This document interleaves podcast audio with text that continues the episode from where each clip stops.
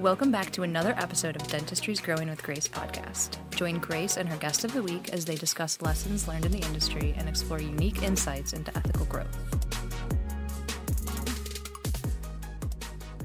Hello and welcome back to Dentistry's Growing with Grace. I am so excited to have Doctor Coughlin with me today. Nice to see you, Doctor. Nice to see you too. Thank you for having me on. I appreciate it. Yeah, so today we're going to be talking a little bit about your journey in dentistry and the different experiences that you've had, as well as kind of digging into um, mindset and how to get your team to have the right mindset and to be on board. And so for anyone joining, uh, you do not want to miss this episode. It's going to be a great one. So uh, tell us a little bit about your background in dentistry and kind of the different um, environments you've been in. Yeah, I, I like to talk about this story because it goes it goes back before, like as I was trying to become a dentist, because I think this is interesting. It has to do with mindset and how you can have different situations really affect your overall outcome. So I want to give you a little history. So I, I'm Canadian born, um, and now I'm in Dallas, Texas. So I've had a little bit of a journey to get here. Um, and all our fellow dentists, my fellow dentists know that to get into dental school, you have to take D A T. It's like a super stressful test. You try your best, hopefully gonna, hopefully gonna get the best grade you possibly can. And in Canada, you have to do this part where you're carving out this little bar of soap. It's like this maybe five inch bar of soap, and you have to carve um, like squares and triangles and all these kind of um, specific shapes into, into the bar of soap. And I go through this test, and like everybody who's taking this test, you're studying for a billion hours, it feels like. And you go, you take the test, and this is the first part of the test. I'm nervous. I go, I do it. I get all the numbers of what I think is correct. And then after each portion of that test, um, you go and you have a little break, and then you go into the next portion. So we do the carving portion, and uh, I get the, all the values where I think is correct. And then we go outside, we start talking to everybody, and they're like, oh, that was tough, you know. That triangle was, you know, like twelve or um, sixteen millimeters by sixteen by sixteen. And I was like, no, hold up. It wasn't, it was, it was like seventeen by seventeen by seventeen. And they're like, no, no, no, Nate, like that's not true. And I, and as soon as that, as soon as that happened, I immediately realized like, oh my gosh, everybody else has it right. I got it wrong. And looking at that one number, I messed up literally one number, one number on this test of, of my whole like undergrad career, this one number. And that was the difference. So I did well in everything else, got the grades back. Uh, I messed up on the carving portion. And in Canadian schools, they're no joke. It's not, um, it's not like you can have an okay grade and get in. Once you mess up on one little thing, you are donezo. So wow. I, I, yeah, I retake the test. In Canada, same thing. You can't take it that often. So I had to take it six months later. Um, I did well in everything, but by this time it's March. And uh, my fellow dentists out there know that most people are in or accepted to school probably in August or September, and they already know what's going on. So I retook it, got my grades back, did everything well. I go back to the Canadian schools. I'm like, hey, everything's good. All my stuff's good. And they're like, yeah, everything's good, but we're not going to accept that second grade until next year. And so, of course, at that point, I was starting to freak out.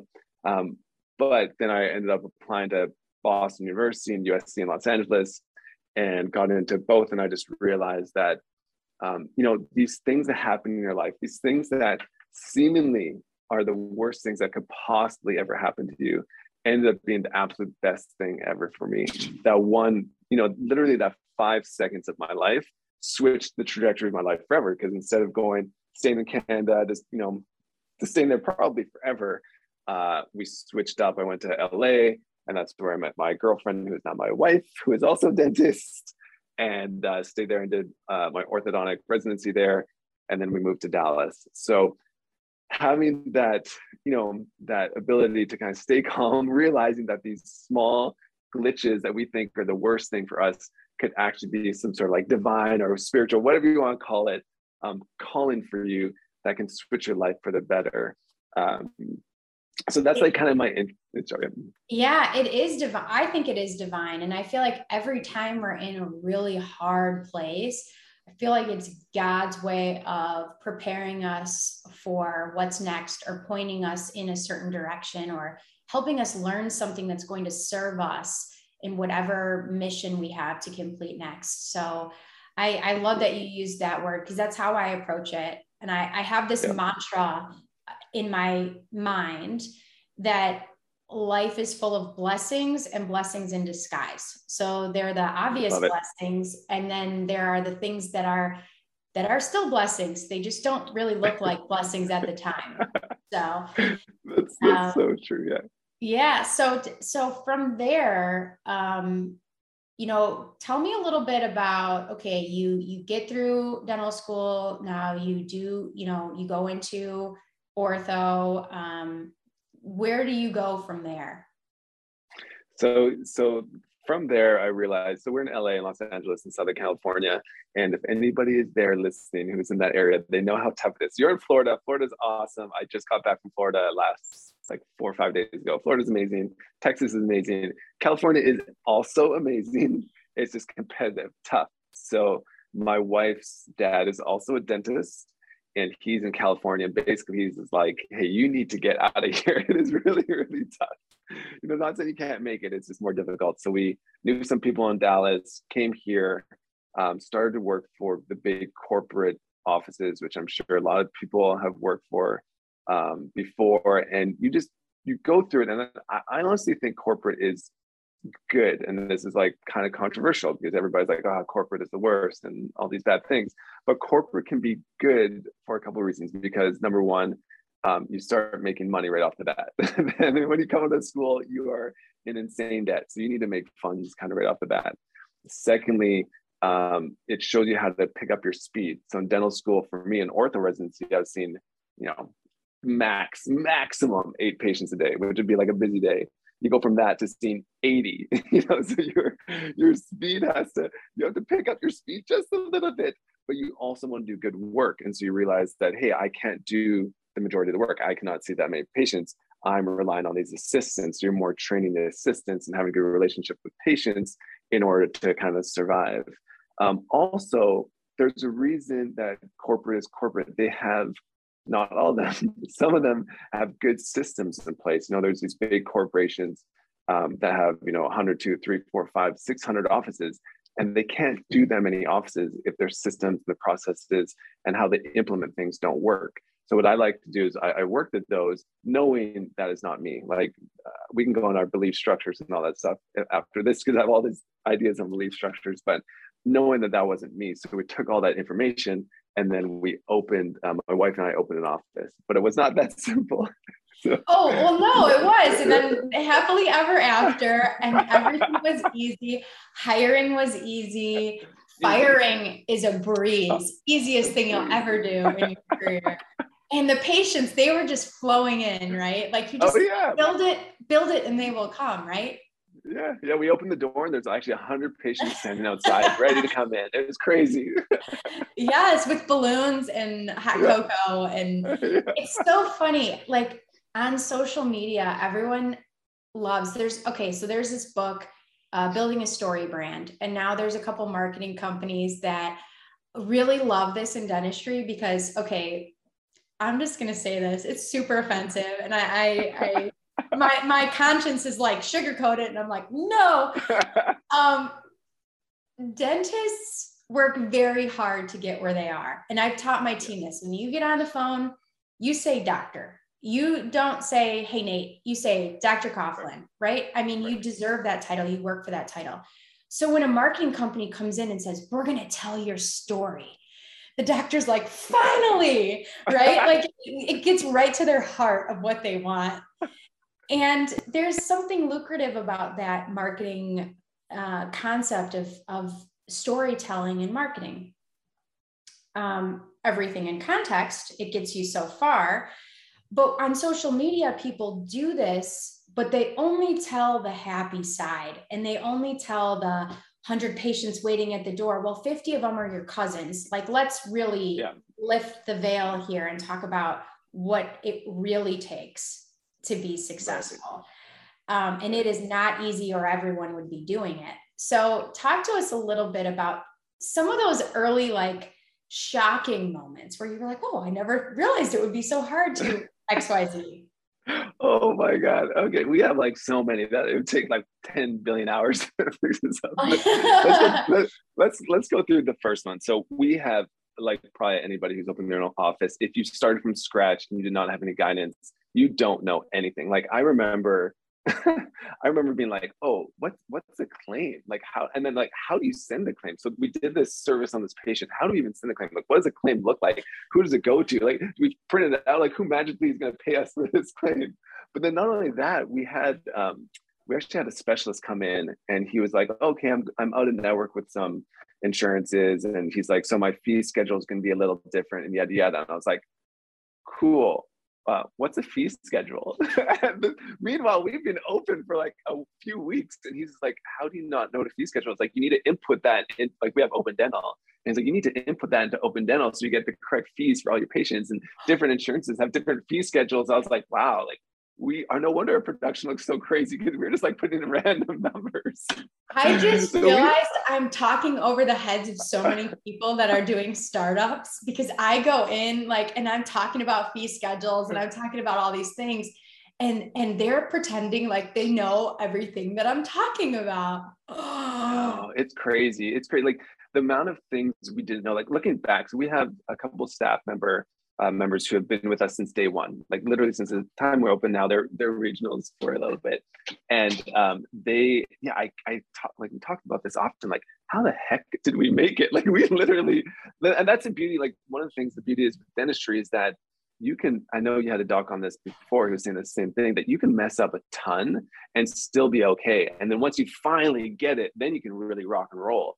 But we are like so blessed that dentistry has such a big margin of error that we can do all these messed up things and and still be successful. So yeah, we had, man, we had like just so many things. We were like, I was a terrible boss for a long time, just terrible boss, because I was so worried about every little detail, like, you know, on every single person, not realizing that that's micromanaging and how bad that is for people and how bad that is for like people's soul and like their, their, their ability to grow. Uh, luckily I had some, well, my wife and some employees who were, we were friends enough that they could be honest with me and be like, hey, like, this isn't, this isn't cool how you're managing us. Like, it's too restrictive. Like, you are actually hurting us. You know, you, the way you're managing is actually hurting the office, and we will grow more if you can just kind of lay it off of it. And that's so true. Like, there's so many docs who um, are so, you know, type A, and they want to, they want to control everything because that's how we got through school. And that's how we're, no, we think we can be successful, when in reality in business that actually has the opposite effect. You know, instead of growing, you're constricting people because you are the bottleneck to everything. Um, so I have, yeah, a, we just, I, have a, I have a theory on that a little bit. I think yeah. that um, micromanagement is born from inefficient or ineffective accountability. It's kind of like the Uh, the flip side of accountability. Like, accountability is healthy. It's a, you need it. Um, you yeah. can't go anywhere without it. If you don't have it, then you're forced to micromanage, and they're very different things. So sometimes when you're actually holding people accountable, they will pull the, you're a micromanager card, but in reality, you're like, no, I just need these reports. Like, um, that's not actually micromanagement. And so a lot of, I think, um, employees like to use that word because they know as owners, we never want to micromanage. So if they can just throw that out, then you won't hold yep. them accountable. This is my word on, don't mistake accountability with micromanagement, because they're very, very different things. Um, Absolutely. I, I, and I think like when, when we'll go into an office, we have multiple now, uh, I'll ask them like, oh, hey, how is the agent? Like, how, how are we doing with our collections and stuff? Right. Just a general question. Almost nobody is like, oh my God, like we're screwed. We don't know what the hell we're doing. But then you go, okay, cool. That's nice. And let me see the report now. And and uh, one of my mentors said this too. And this is kind of like a harsh thing, but it's true. He's like, you know, people lie, numbers don't. You know, so people will tell you, people love to sugarcoat it. They're never going to say, hey boss, like, yeah, we're not doing our job. We're not doing a good thing. But if you look at the numbers, you look, oh, okay, this is, you guys are doing a great job. Everything is going great. You guys are on top of it. I can see you, you guys are looking at everything. Um, or mm, we haven't looked at the aging for four months. Like, what the heck is going on? You know. And in marketing, I teach people that numbers do lie, and to be very oh. careful. Yes, be very careful with the with the numbers. Um, and I don't know if it's appropriate to segue from that into marketing, yeah. but yeah. Um, it's kind of where my head tends to lend just because of my own passions. But um, numbers can absolutely lie. So um, you have to question the source of the numbers and what they actually mean, because they can definitely lie. So I know a lot of doctors say, well, this marketing company promised me twenty patients, but oh, what they actually yes. promised was twenty leads, and they didn't define a lead and what's yep. a qualified versus an unqualified lead, and and Absolutely. How do people use numbers to kind of manipulate situations. So I I agree. That's, that's, your, your numbers aren't going to lie to you. Yeah, yeah, yeah. But I'm always teaching people numbers can lie. You have to be aware yeah, of yeah. this. Yeah, yeah. I get, I get what you mean. I get what you mean. Because you're talking about what people are promising you. Um, yeah, kind of what people are going to say. And, and I'm saying, oh, I'm talking about like specifically the aging and reports. So you're right. I agree. People, and we, we use various multiple um, marketing agencies. And yeah, some, I mean, yeah, some just say they're going to do a lot and don't. And Um, I love talking about marketing, so I love how we're going to segue into this. I, I have all these like mindset things, and we can talk about that later too. But marketing is is amazing, and I love. Um, obviously, I have a lot of friends who are in the dental field. Some of them are doing high-end offices, some of them are doing low-end offices, some of them are in, in Beverly Hills in California, some of them are in like you know on the East Coast, all over the place. And it's interesting to see how everybody's marketing is different and perspective is different. But one thing I find is, and you you know more about this than me, but I find that majority of dentists shy away from the I, what I find is the easier things, but this may not be the easier things, but you know, like the social medias, the YouTubes, the um, it's funny, one of our biggest, it was for a while, but it's not as anymore, one of our biggest marketing or uh, referrals was Pinterest, which I never, I'm never on Pinterest, so I don't know much about Pinterest, but that was like one of our biggest things. It's like all these things you can do for free. You know, I'm like, why wouldn't you do that? Why wouldn't you have this um, Instagram account, this Facebook account, this YouTube account, and just like give your knowledge out and and put all this out there, because potentially you can get these patients from it. Um, so I have like so much passion with that with that type of stuff, and and blogging and and getting your S E O proper and doing all these things that you can't see the one to one. You know, like as as dentists, orthodontists, we we study hard, we do well in this test. It's like instant gratification. Whereas if you're, you know, on social and S E O, like S E O takes a long time to, to get going. So you don't get that instant gratification. So sometimes we're like, oh, we tried it. And I know you said this on the other podcast, which I loved, but you're saying, hey, you know, I tried this one marketing agency or two or three or whatever you have, maybe you tried. And then you're like, ah, like, I'm not going to do anything. Like marketing doesn't work. Like if marketing doesn't work, why is like Coca-Cola and Pepsi and Apple all over the place? Like obviously marketing works. It's just the approach that you or your team or whoever um, did did not work. Um, so I'm also interested to uh, to flip it on you and and say, what do you think, like for you and your teams and the people you worked with, what are the best approaches you guys have used to to generating leads? So I will I will start by saying, and this is a total political answer because I'm totally dodging the question.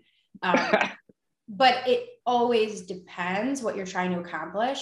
And yep. people need to first set up what they're trying to accomplish before they set up the marketing. And so many people, they get into like a marketing planning session with me and they're like, oh, um, um, it's just going to be my office manager and she's going to watch your, your, your slides or whatever you have. And I'm like, that's not what this is. Like, what are you trying to accomplish?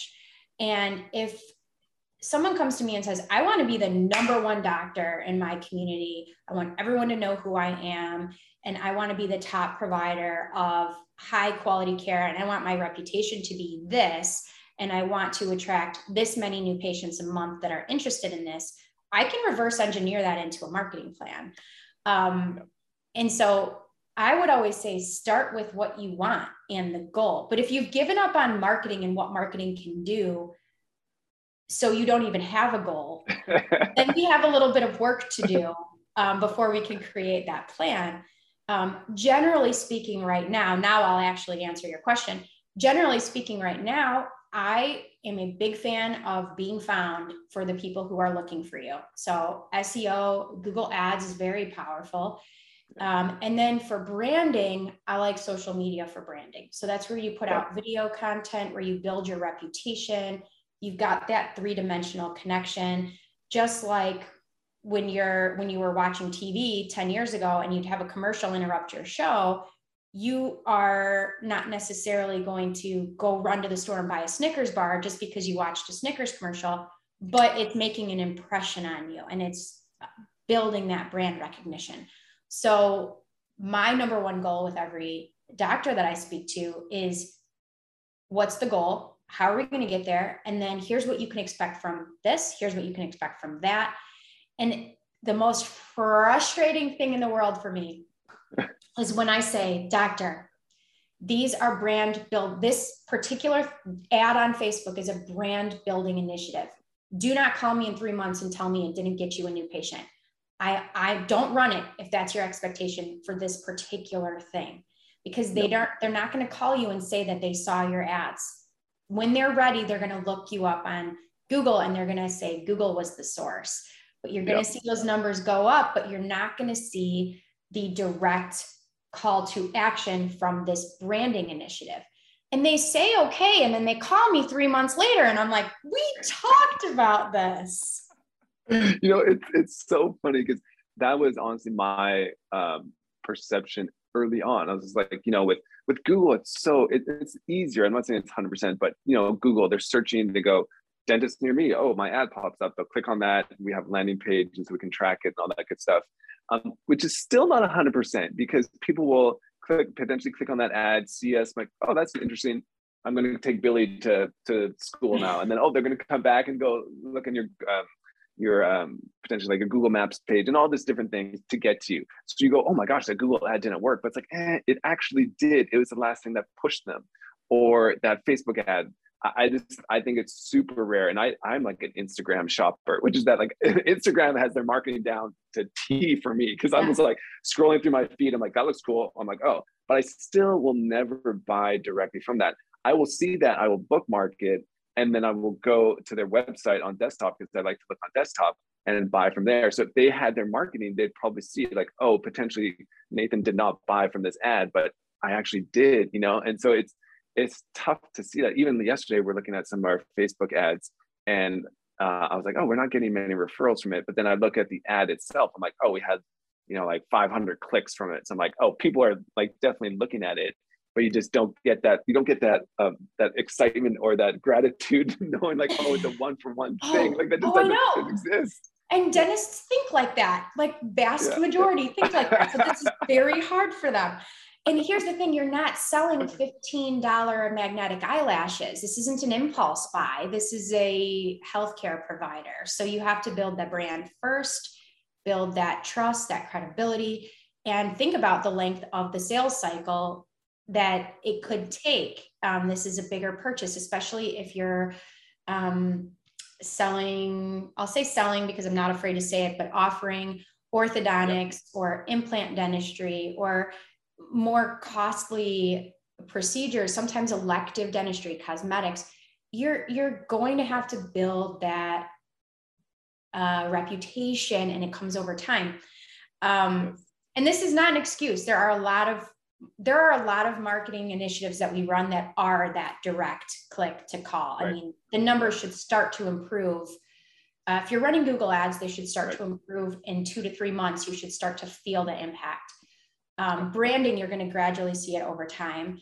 And then S E O, I say usually six months, depending on your yep. situation. But um, there are tangible uh, things to track yes. here. But yes, yes, yeah, yeah. And I, I don't, you're right. And I don't want to say like, hey, it's just, we're throwing the money away and just praying, oh, marketing is going to work. You know, definitely you're still looking at the numbers. You're still looking at like click-through rates, how many clicks you're getting, how many directly you're getting from maybe landing pages.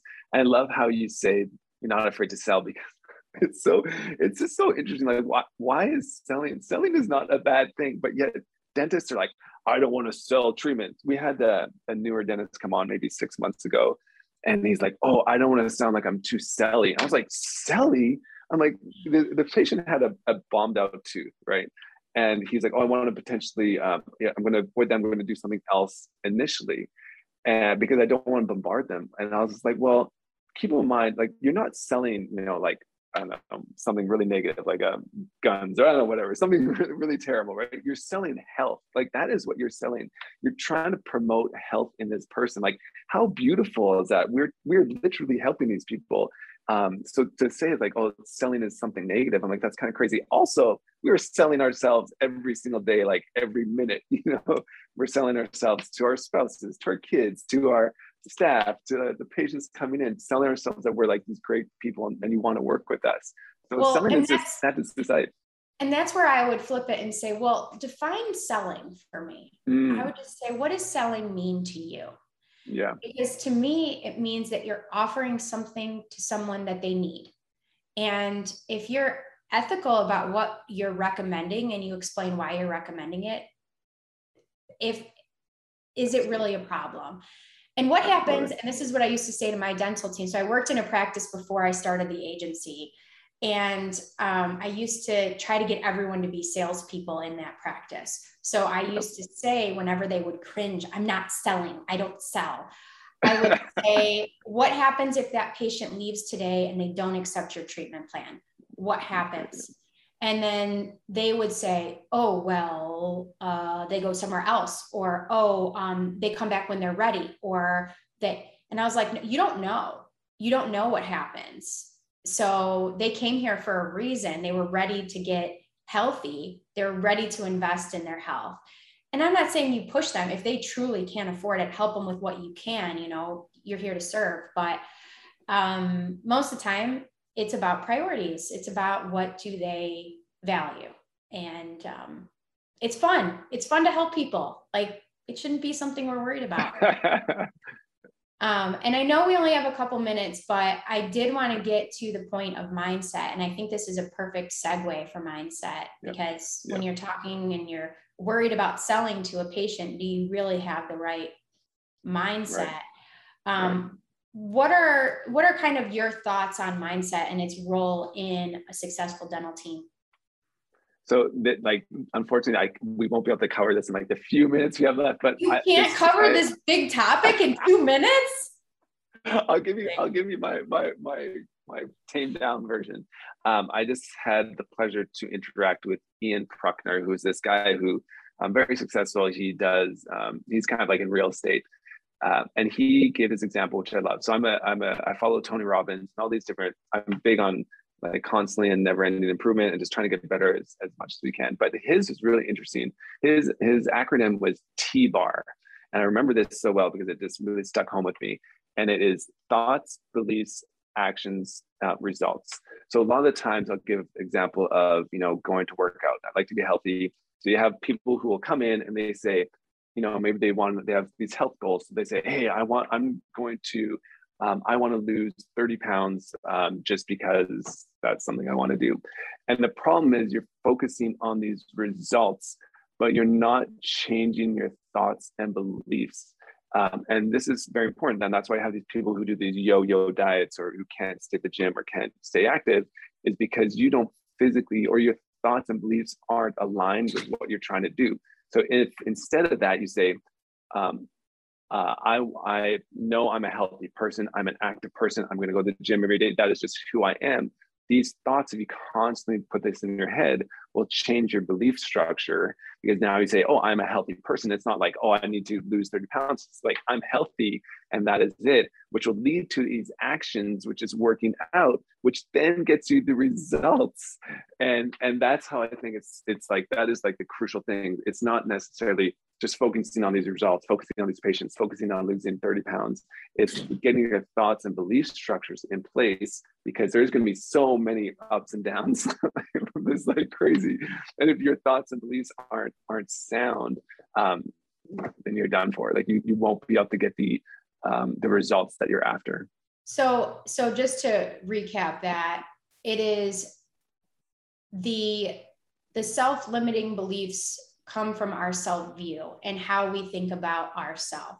So if we think we're someone who struggles in business, or I'm a, I'm a dentist, and so I'm not very good at business, if we continue to tell ourselves and accept that, then our actions will fulfill that belief about ourselves. So we have to change with positive affirmations, very intentionally change how we view ourselves, and then the actions will more naturally follow our beliefs about ourselves. Is that a good recap?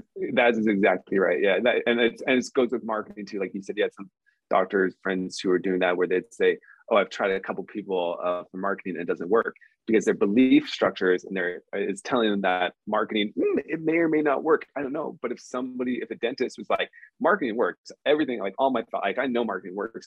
I see blah, blah, blah, doing these marketing and it works. It doesn't matter how many marketing agencies you use. You can, you're just going to keep doing it until it works. Until it works. Like that's, that, that's, that's the thing. That's, that's the answer.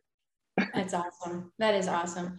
Well, um, Doctor Coughlin, this has definitely been one of my favorite interviews. Thank you so much for spending some time with me this morning and for this awesome positive energy that you've just infused on all of us. I really appreciate it. For those of you watching or listening, join our Facebook group, Dentistry's Growing with Grace. I share a ton of information, um, and it's just a good place to ask your marketing questions. If you're looking for a marketing agency that's effective and ethical, Um, look us up, identity dental dot com, and I hope you all have a great day.